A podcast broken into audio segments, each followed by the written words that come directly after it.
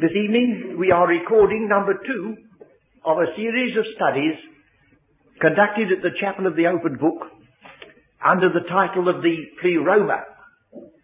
Those who are listening to this recording may care to read with us the passage Hebrews chapters 1 and 2.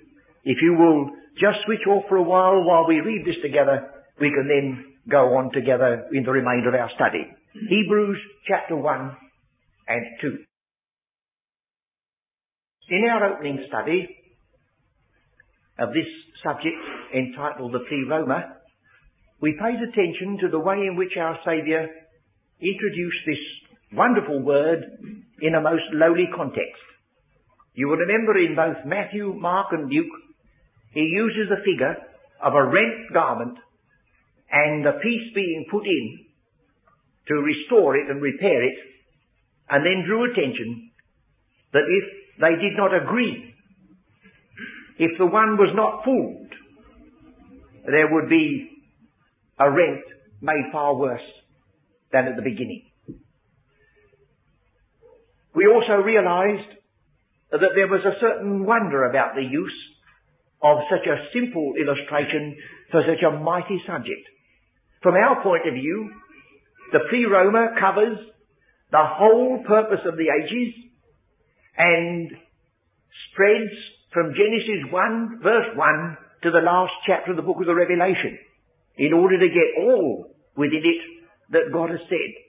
And yet, and yet, from God's point of view, He just likens it to a rent in a garment and a patch put in to make it whole.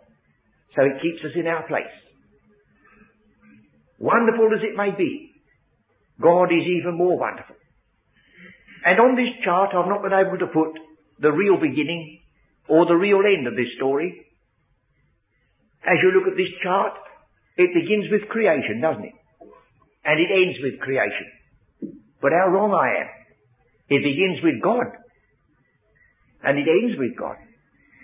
In the beginning, God. Never mind what He did. He must have been there before he did anything. And you know there are a good many people have never faced, never thought. I wonder where God was before there was heaven and earth. Now that's a silly question, isn't it? Because you can't imagine.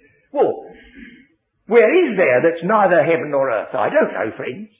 But if in the beginning God created both heaven and earth, He's before them all, isn't He? And beyond our ability to comprehend. So in the beginning, God. And 1 Corinthians 15, then cometh the end, that God, there it is again, may be all in all.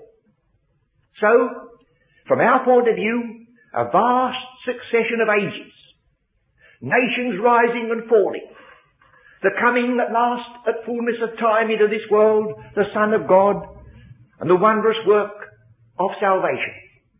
The present session of our Saviour at the right hand, the second coming which is yet to take place, the millennial kingdom, the period after it, the ushering in of the last when God shall be all in all, all that. Just working from God and working back to God. Of course that's oversimplifying, isn't it? But you see, we can in a measure visualize the purpose if we reduce it down to those elements. We can put it this way that in the beginning God was all. And at the end he'll be all in all. That's a different proposition. God was all alone at the beginning. God will be all in all to his redeemed family at the end. Am I saying things outside the record? I'm only saying what God says.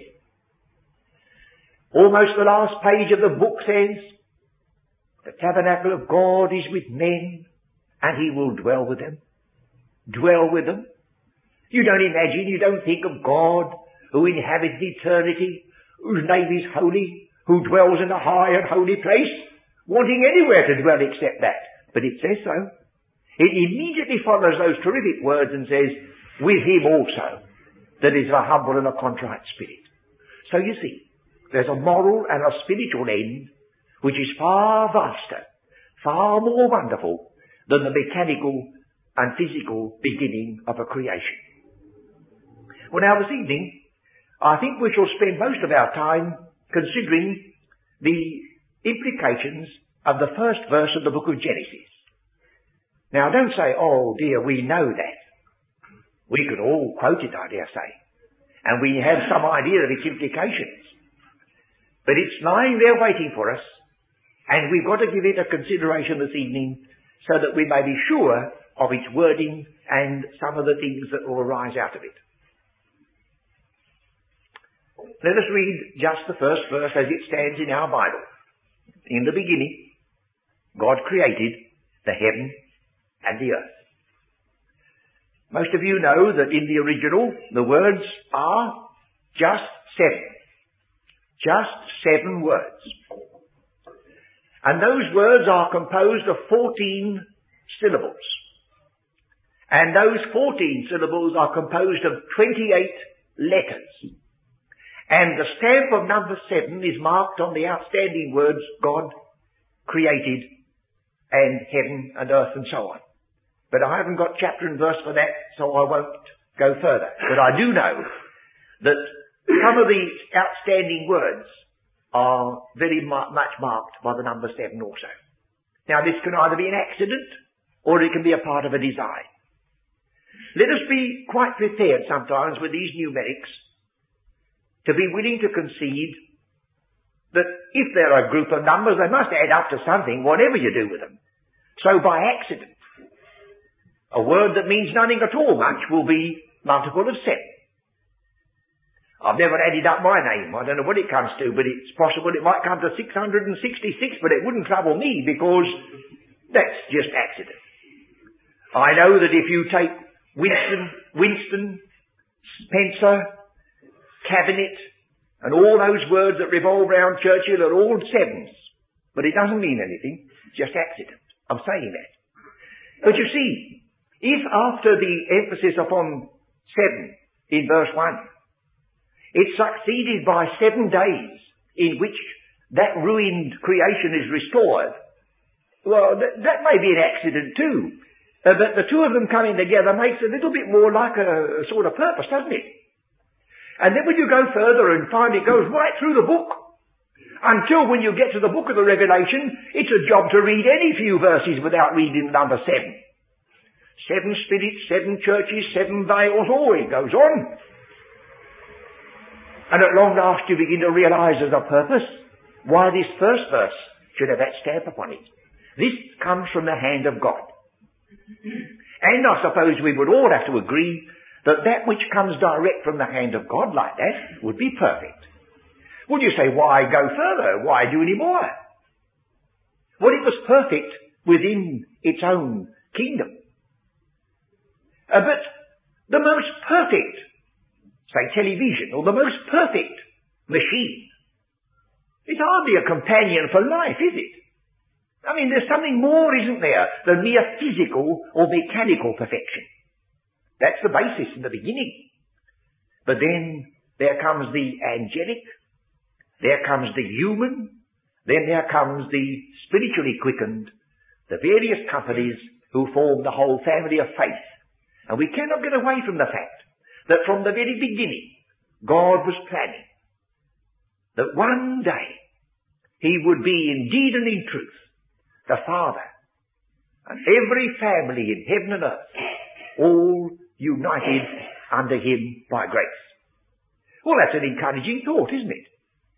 It's so much more wonderful, so much more near to the heart than thinking of a mechanical universe where everything was squares and triangles and hexagons to a spiritual universe. And not only a spiritual universe, but a very homely, very friendly, very lovely universe. That the essence of it is a family. And the glorious title of God is not the Almighty, but a Father. So we take courage. And we say, if we belong to such a purpose, well, let's see to it that we understand our calling and then by the grace of God seek to manifest it a little more than we have done in the past. There's always plenty of room on top, they say. So don't take uh, that as though I'm lecturing you, I'm lecturing myself as well. Now what about this, the, the word in the beginning? In the beginning of what? Oh, there was no calendars published in those days, friends. And there was no dates. You couldn't say it was January, February, March or April, could you? You couldn't say it was the first, second or third. You're right there at the beginning. With God only. In the beginning. Well, we'll have to look at this a little bit more closely. First of all, I'll tell you the word. The word is Berosheth. It's made up of two parts, but it stands as one word. The B, the letter B in the Hebrew language is equivalent to the preposition in. And then the Resheth is the word translated beginning. But we shall notice in chapter 3.15 that this word, which gives us the word beginning, is there translated by the word head. I will put enmity between thee and the woman, and between thy seed and her seed. It shall bruise thy head. Keep that in mind when you think of the word beginning. Because it's not merely the beginning in time. It's the beginning in, well, what can I say? Dignity, cause, origin, many things. The head, as well as the word beginning. Then you might also be interested to know that in the Septuagint version of the book of Genesis, this in the beginning is represented by the words en arche. And there's nobody who's even made an attempt to begin to learn Greek, but what knows, I suppose, the first verse of John's Gospel, en arche hin ho logos. In the beginning was the Word. Well now you see.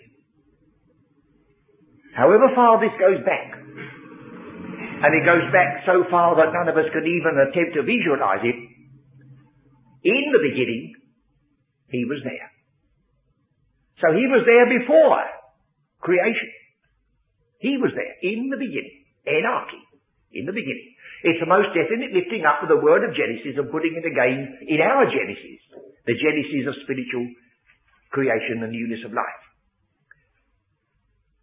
Well now, the next thing is, there is actually no article the. Not in the beginning. Although I wouldn't stress this unduly, but I would ask you to notice it. Because, uh, for instance, I'll give you one illustration of the way in which the ordinary expression, uh, we mean the beginning of anything, I don't bother to turn to it, I'm just reading from Jeremiah 26, 1. In the beginning of the reign of Jehoiakim, the son of Josiah. That's exactly the same expression as here. But, that doesn't exhaust its meaning. It has something very much more. I'm going to read again another portion of Jeremiah, this time chapter 2 and 3, verse 3, where we've got exactly the same word. Israel was holiness unto the Lord and the first fruits. That's the word that starts Genesis. First fruits. We're going to see a little bit further presently, but let's think again of the word arche. Arche. That's in the beginning of John's Gospel. You say the beginning of time again. But this very word arche is the word we are so familiar with in the epistle to the Ephesians. Principalities. Now that's not the beginning of time, not a, not a principality. It's a first, oh yes, but not merely in time but in position, in relation to all that follows. Don't you see there's more in this word beginning than at first appears on the surface? Isn't it worth a moment or two of digging into it just to make sure we've got the right end of the story? Now again, let's put it this way. If it's a first fruits, well, the teaching of the scriptures concerning the first fruits is that it was always a pledge and an anticipation of something coming in the future. The feast of the first fruits. The very thing that they did. Somebody uh, sent by the officials of the temple or the tabernacle, they went through a field and they picked one or two ears of corn that were a little bit in advance of the rest. And they were offered to the Lord as a first fruits, a pledge that the harvest was yet to come. Pentecost is a first fruits. The kingdom wasn't set up in Acts 2, but it was a pledge that it was going to be. What took place at Acts 2 was a first fruits of what is yet to take place of the harvest of the end of the age. So we've got both words now.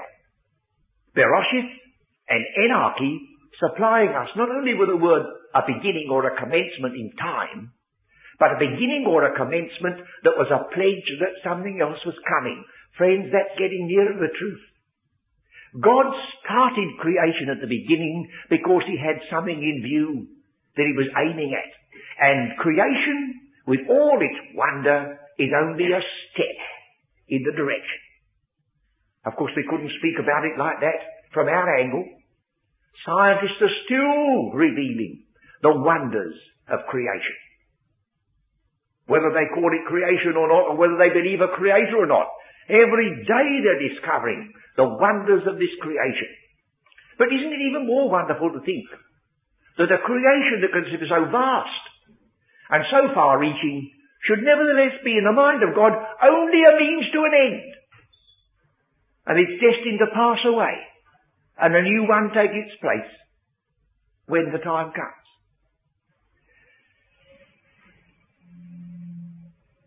Now I think the next thing we must do is to leave Genesis 1, leave the book of Genesis, and travel down the ages till we get to the book of the Revelation.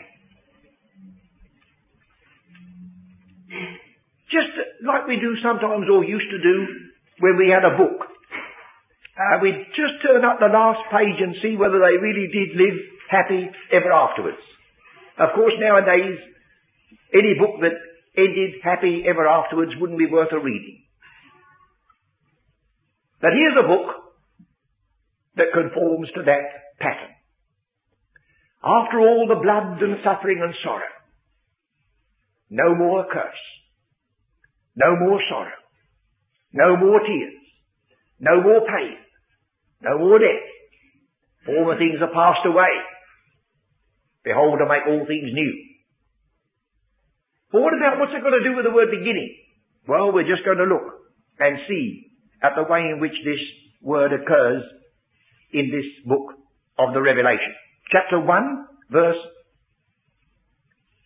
18.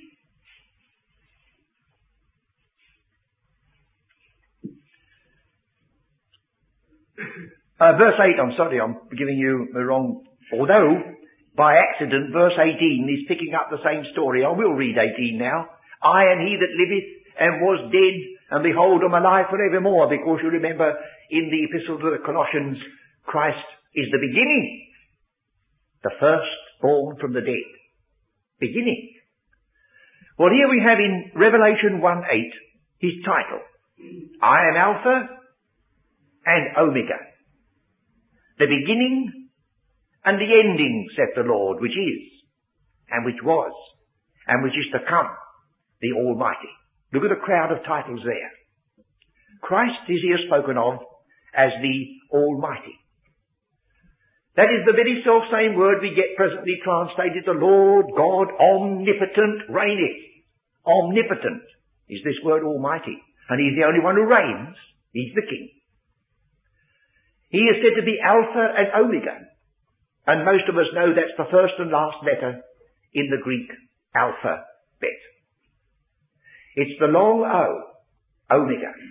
There's a short O, omicron. O micron, microscopic O, little O. Omega, megaphone, a loud voice, large O. But they're vowels, these two. And one of the peculiar characteristics of the Hebrew language is that originally it was written without vowels. B-double-L would either be a bell that you ring or a ball that you ring. But you ring the bull differently than you ring a bell, but you, you know by the context. Then, when Hebrew became more or less a language for scholars and ceased to be the spoken language of the people, they invented a whole series of little dots, very much like Pitman's shorthand, and they took the place of the vowels that everybody knew because it was a spoken language. But you can quite understand this, can't you? that even those who put the vowel points in sometimes might have made a little mistake.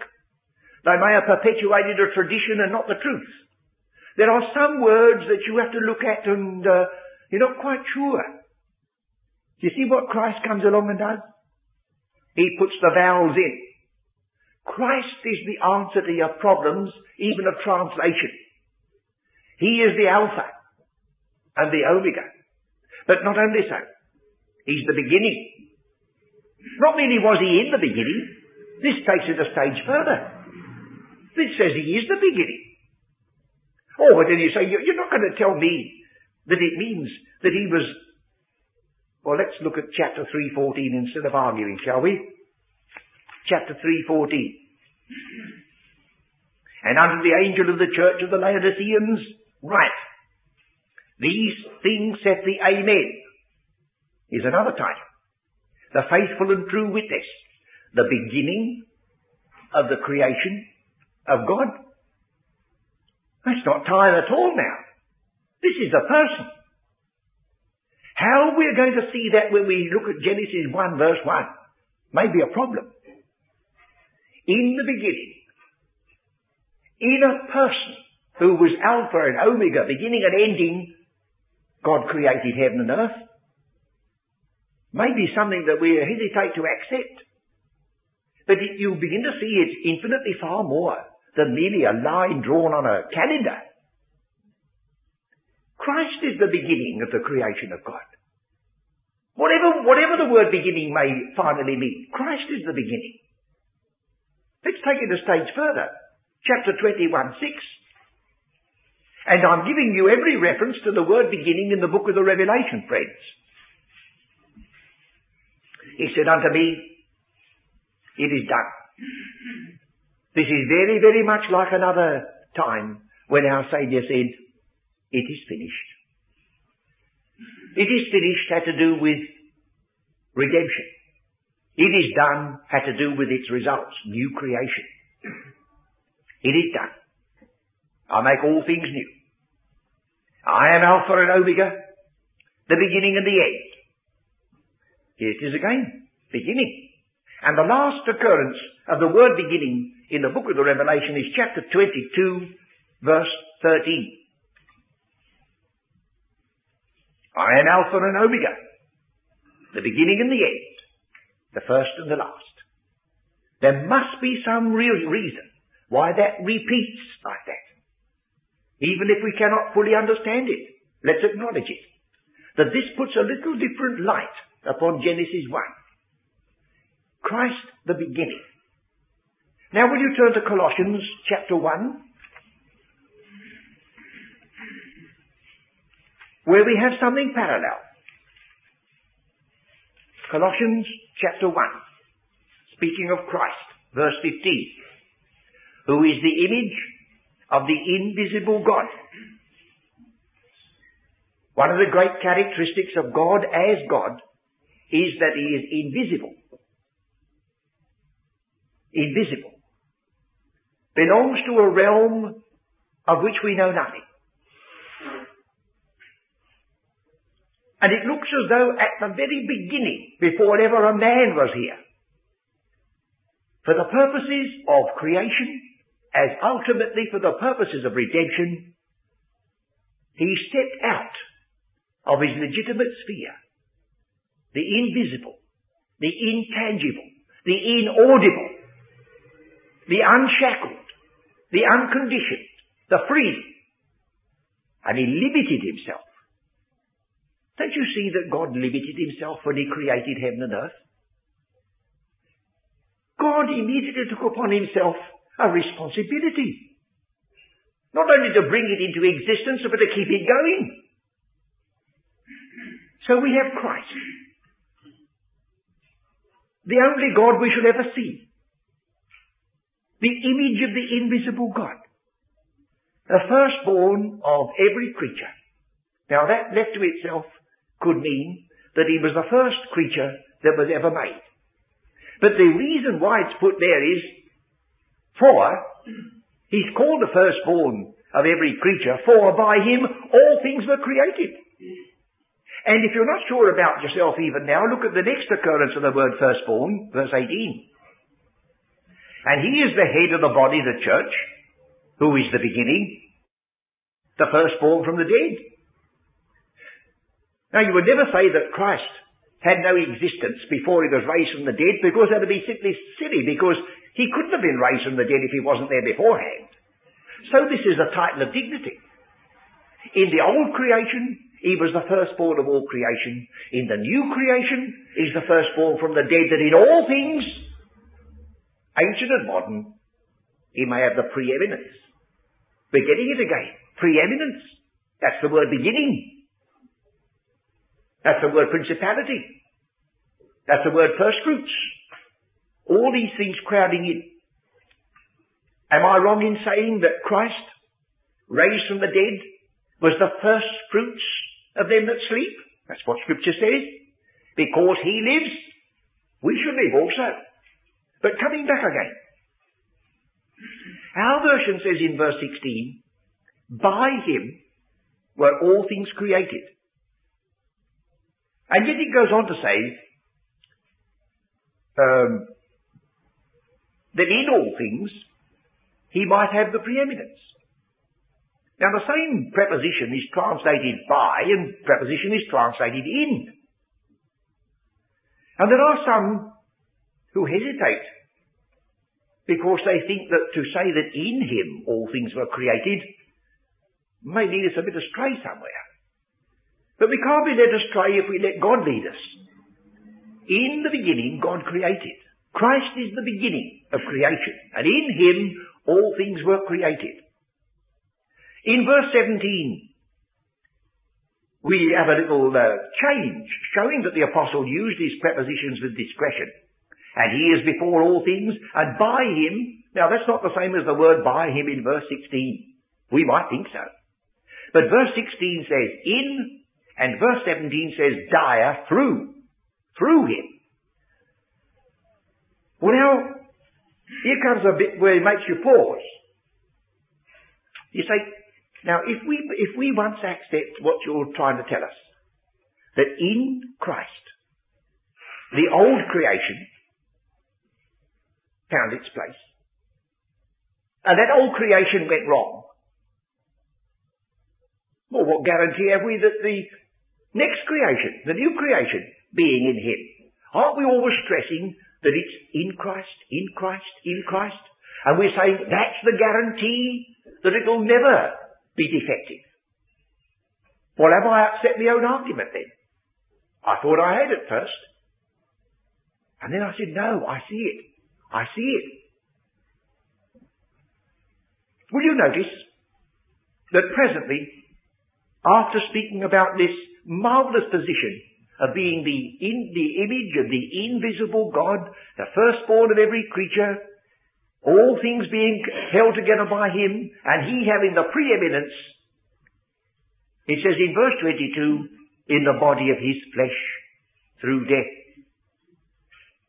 Who is this one?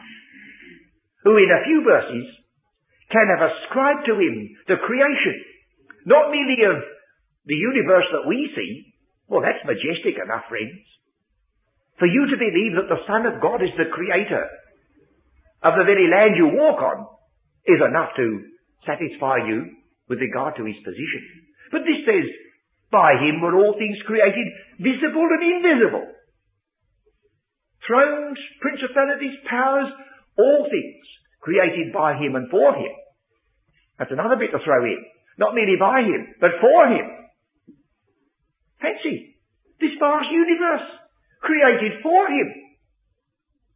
And then in the very next few verses, he's got a body of flesh and it dies. He came into this world to take a body in order that he may die. Because you get that crude objection. If Christ is God, can God die? Say, isn't that the very reason why God was manifest in the flesh, took upon himself the human nature in order that he might die? Isn't that so? So we have it now then. Do I not find the same sequel of statements, sequence of statements in another passage. We read Hebrews chapter 1 and 2, didn't we? Well, in chapter 1, who is the creator? In chapter 1. Thou, Lord, in the beginning hast laid the foundation of the earth, and the heavens are the work of thy fingers. They shall perish, but thou remainest. That's the Son of God. That's the one we call Saviour. When I come to the next chapter, it's didn't creation. He's made a little lower than the angels. as a stoop. But he went further than that. Not only was he made a little lower than the angels, but seeing the children were partakers of flesh and blood, he himself likewise took part of the same, that through death, here it is, through death, he might destroy him that had the power of death, that is the devil. So Colossians 1 says, the Creator took upon himself a body and reconciled you and brought you back. Hebrews says the Creator took upon himself the body exactly like the children that he came to redeem to destroy the works of the devil.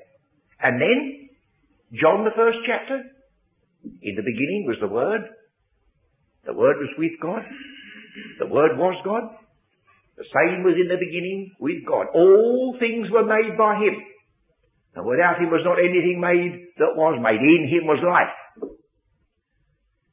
Inherent life belongs to God only.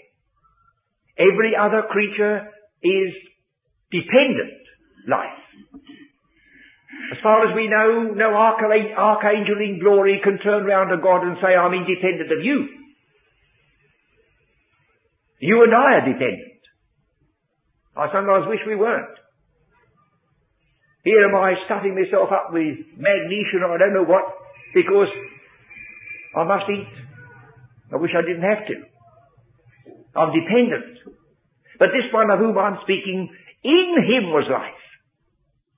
Then presently in the same gospel, chapter 5, it says God has granted that his son should have life in himself.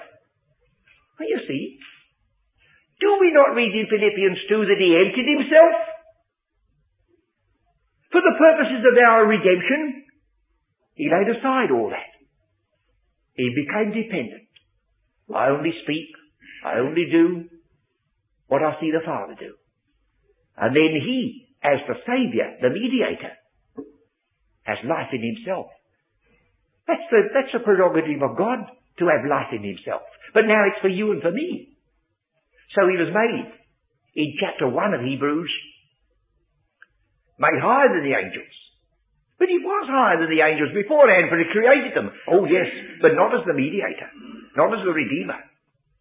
He became a little lower than the angels although he was vastly above them, because he was man and stooped for our salvation. So John goes on, after speaking about him as the one who made all things, says, and the Word was made flesh and tabernacled among us. Tabernacled. Just a brief stay here. Didn't intend to stay here long. The Word was made flesh and tabernacled among us. And we beheld His glory. That sort of glory that you would associate with a son who had a father like that. Now I'm giving a paraphrase because the wording of John's gospel is such that it makes you stop and say, he beheld his glory, that sort of glory that you would associate with that sort of son, of that sort of father. It's the glory of the son.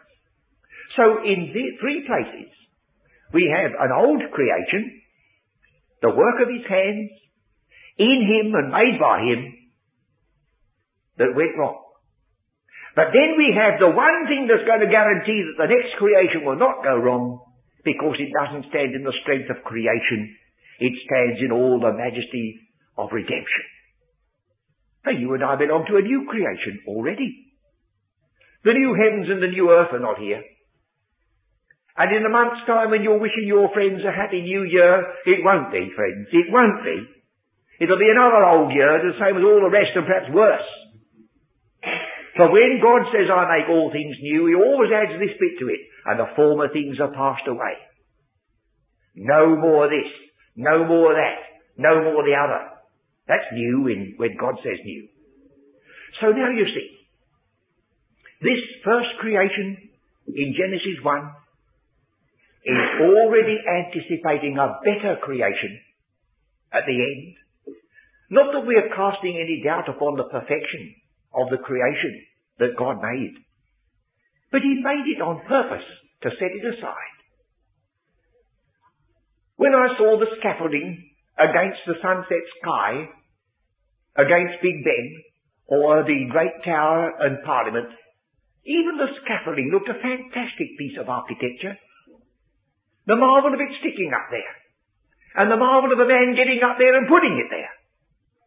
But however wonderful a piece of scaffolding may be, however much it may be a piece of engineering, and it needs a qualified group of men to be able to do it, I don't suppose anybody in their senses would say, oh, let's have a whole town of scaffolding. It looks so interesting.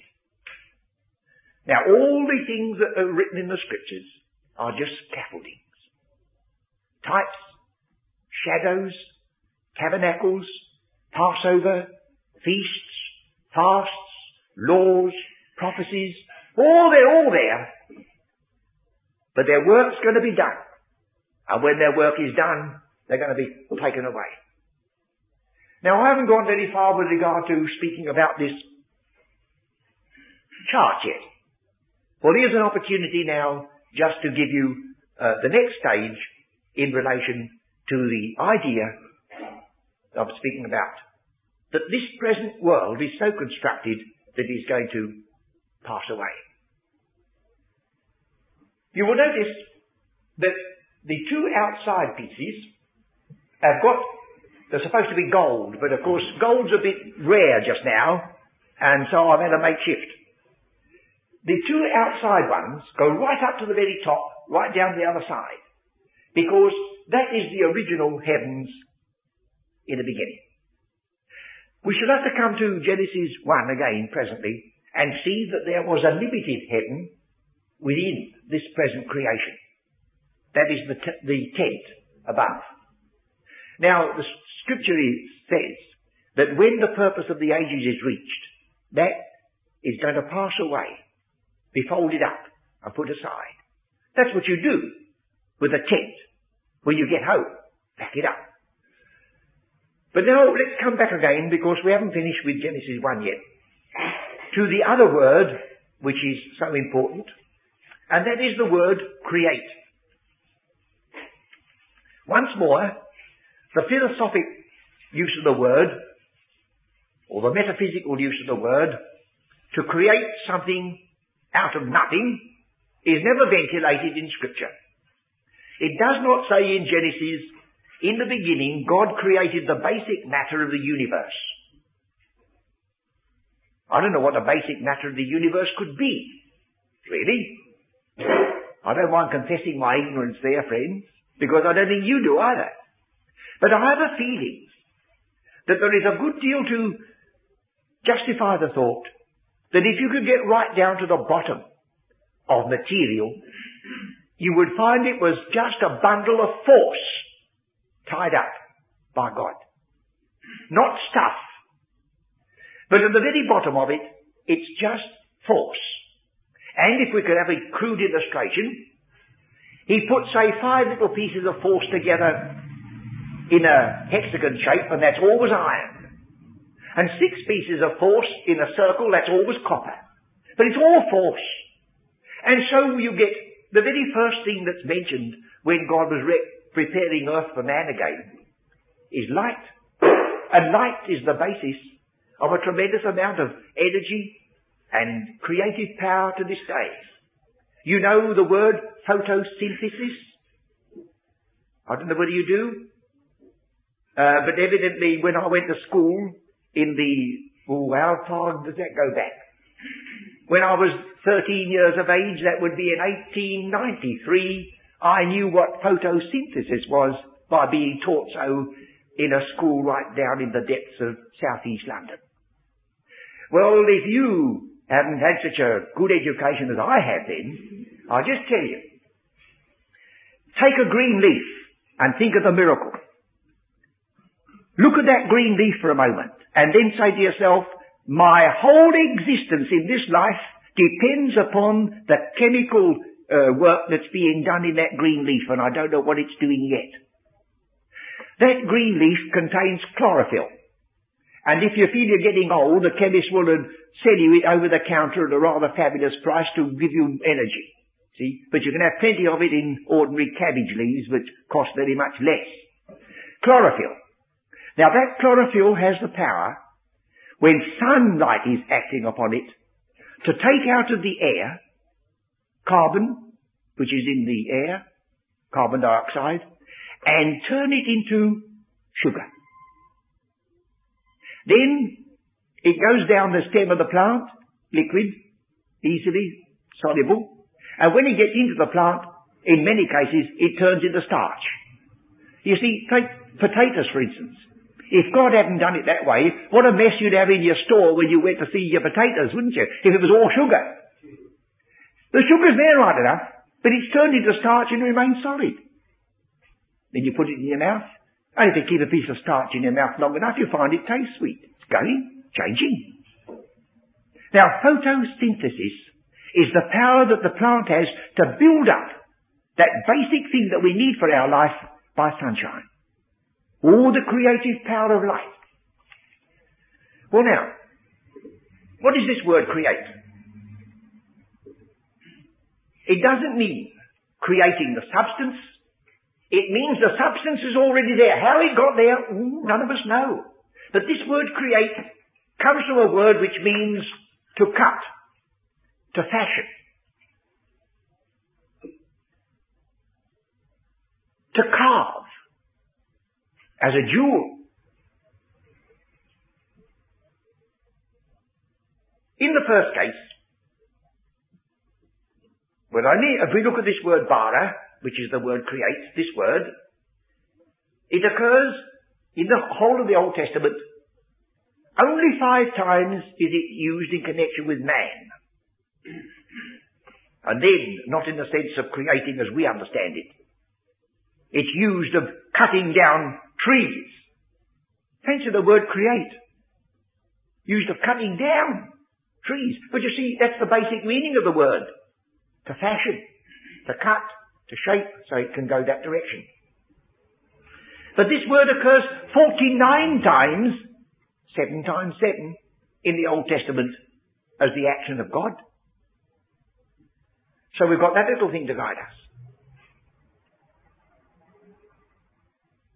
To show you that the word create doesn't necessarily mean creating the stuff. God says concerning, say, um, chapter 2, He created um, things to grow out of the dust, but the dust was there. He says in Isaiah 43, that he had created Israel as a nation. But Israel was there to be created into a nation. So again, this is dealing with something a little different from just bringing something out of nothing. That is never ventilated. You might also be interested to know that the word bara gives us the word bar, B-A-R, which is one of the words for son, like Bartimaeus, Bartholomew. So that's another idea of creation. Sonship. A father and a son, as well as a creator and a created thing. Now in the new, in the Greek version, this idea is resident in the word cosmos, which is the word for the world. Now of course you can take passages from the scriptures which tell you that the word world is a thing that is hateful. It's abandoned. You must come out from it, have nothing to do with it. But on the other hand, the world was made by him. So we've got two points of view. It's as it came from his hand and as it was spoiled by sin. Two different points. How did it come from his hand? It's a cosmos. Now, do you know that word when it becomes a verb is to adorn in the New Testament? It's the word that gives us goodly stones. It's the word that's translated garnish. All the words mean something lovely. So we've got to be careful when we speak about this world. When we think about the world that's stained with sin and under the dominion of the wicked one, yes, it's a terrible place. But all think how it's fallen. Like the words are about Lucifer. How art thou fallen, thou son of the morning? What this world might have been, had it not for the enemy and the introduction of sin and death. So we have this word, and I'll give you one or two passages to give you these meanings. Luke 21 verse 5. Luke 21 verse 5. and as some spake of the temple, how it was adorned with goodly stones and gifts. You've got the word adorned, you've got the word goodly stones. Here we have the word which gives us the word cosmos or world. Again, in 1 Timothy chapter 2 verse 9. 1 Timothy chapter 2 verse 9. In like manner also that women adorn themselves in modest apparel. Adorn. And Revelation chapter 21, Revelation 21 verse 2 and I, John, saw the holy city, New Jerusalem, coming down from God out of heaven, prepared as a bride, adorned for her husband. And by the time you get to verse 19, you begin to realize that the heavenly city, which comes down at last, is only a tiny little miniature of some of the beauty that was originally in the mind of God when He carved fashioned as a jewel the creation at the beginning. Verse 19, and the foundations of the wall of the city were garnished with all manner of precious stones. So now we've got a little glimpse, friends, of what it was in the beginning. We haven't looked in these meetings yet of what it became. But we've gone to the other end and see the emerging again. And at long last, the goal reached. A new heavens and a new earth. The black bands on this chart represent lapses. In the beginning, God created the heavens, the earth, then the earth became without form and void. There it is. It goes right down, it goes right across, it goes up the other side. That piece up the other side is 2 Peter chapter 3, where again, without form and void, could be the word used of the dissolution of heaven and earth all passing away. Nevertheless, we according to his promise look for a new heavens and a new earth, says Peter. So we've got the beginning and the end. And then we have the creation, as we understand it, of man. And behold, it was very good. Then there's a lapse again. Man sins and ruin comes in. But we go across to the other side. And behold, don't say it's very good, behold, I make all things new. That's the answer. Then after that, that's, we get once more. Paradise. But paradise lost. Then we go to the other side. Paradise restored. We get another black piece and Genesis 6 replenish the earth. But as it was in the days of Noah, so shall it be at the end. And then we get, again, another intervention on the part of God. The call of Abraham and the fullness of Israel. And then Israel acknowledging in Revelation 1 that there'll be a kingdom of priests not under the old covenant but under the new. And then we get to where the Gentile comes in in Daniel. And the Gentile dominating Jerusalem in chapter 21 to the time of the end. And we get to our own position, Acts 28, and the mystery right in the beginning, right in the middle. The only company of the redeemed that pierce the limited firmament and are right up where Christ sits at the right hand of God. So there have been lapses and then God putting a filling. They're not fullnesses. Oh no, they're only fillings. Stop Stopgaps. Until He comes, who is the fullness Himself. All these others, types, and shadows. Types and shadows are valuable because they do point the way. But we don't tarry there. We don't stop there. We go on until we find them all in Christ. Well, that's as far as we go this evening, friends, with this analysis. I hope that the time we've surveyed these scriptures under this heading, that they will live to you. You'll begin to feel, oh, what a purpose that is. What a gracious thought to think that I'm in it. And then, oh, give me grace to walk worthy of it and adorn this doctrine of God my Saviour in all things.